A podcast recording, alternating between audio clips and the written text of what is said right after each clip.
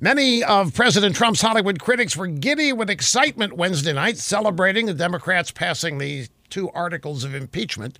According to The Hill, George Takai, the Star Trek guy, wished his social media followers a happy impeachment day. He thanked Nancy Pelosi and Adam Schiff for doing the right thing. Other well-known Trump haters like Rosie O'Donnell joined the impeachment day celebrations.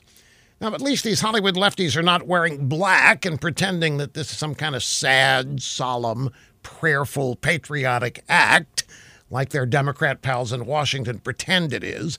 Hollywood, at least, is openly joyful and happy.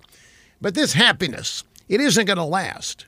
There isn't going to be a conviction in the Senate. We know that, and even they should know that. The House impeachment articles are so flimsy, Pelosi hasn't even sent them over to the Senate. And who knows, at this rate, there might not even be a Senate trial. There shouldn't be, in my humble opinion. So while Hollywood liberals might be happy today, guess what? After all is said and done, President Trump's still going to be president, and we'll be smack dab in the twenty twenty election season with Trump supporters energized like never before. Now, we'll see if these Hollywood types are still celebrating next November third. What are the odds of that, do you think?